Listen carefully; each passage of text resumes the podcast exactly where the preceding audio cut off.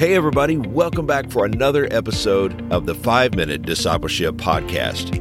My name is Lauren Hicks, and each day I share 5 minute episodes to help you grow in your faith. This podcast is about discipleship and spiritual growth. It's my prayer that these short episodes inspire you and encourage you to be a fully devoted follower of Jesus Christ.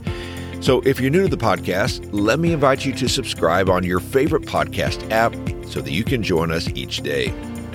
Today on the podcast, we are talking about the outer Christian life.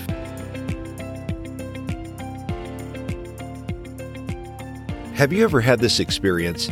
You are reading the Bible, maybe in the morning before you head off to work, and as you read, it seems that a verse jumps off the page and grabs your attention. You know you have read it before, but today it's as if you are seeing it for the first time. It's in these moments I believe the Holy Spirit illuminates the verse. He highlights it for you to catch your attention. This is God speaking directly to our hearts from the pages of the Bible. Well, recently I was reading in the New Testament book of Colossians when I had such an experience.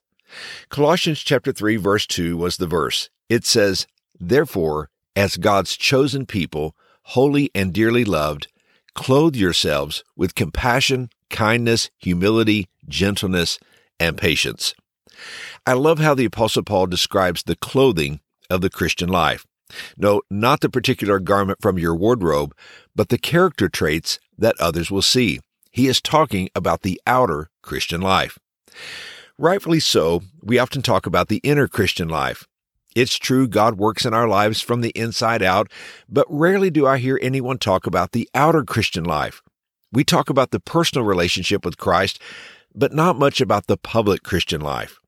It seems we have relegated faith in Christ as something private and personal. It's between me and the Lord, people say. Yet Paul is teaching us that if Christ is on the inside, it will show on the outside. Personal faith will become public. Christ on the inside produces a changed life on the outside. So, what does this Christian clothing look like? Paul says we are to put on or to clothe ourselves with compassion, kindness, humility, gentleness, and patience. Wow. These are the character traits others should notice in us as we follow Jesus. In verses 9 and 10, Paul says, Since you have taken off your old self with its practices and have put on the new self, which is being renewed in the knowledge in the image of its creator. The picture Paul gives us is one of taking off our old clothes and putting on new ones. The outer life that is visible to others is noticeable and it's important. You know, sometimes in the church we have downplayed the emphasis on this outer life. After all, 1 Samuel chapter 16 verse 7 says, "The Lord does not look at the things people look at. People look at the outward appearance, but the Lord looks at the heart." But this verse does not mean that the outer Christian life is not important. Samuel is saying God's selection for Israel's next king was not about the height or stature of a man, but rather his character. Yes, it's true God sees the heart, but others see our outer life. The outer Christian life is a reflection of the inner Christian life. So let's look again at Paul's list of clothing items. He says we are to put on compassion, kindness, humility, gentleness, and patience. When we contrast these characteristics with the old habits of pride, arrogance, anger, and impatience, we see what a difference Jesus makes in a person's life.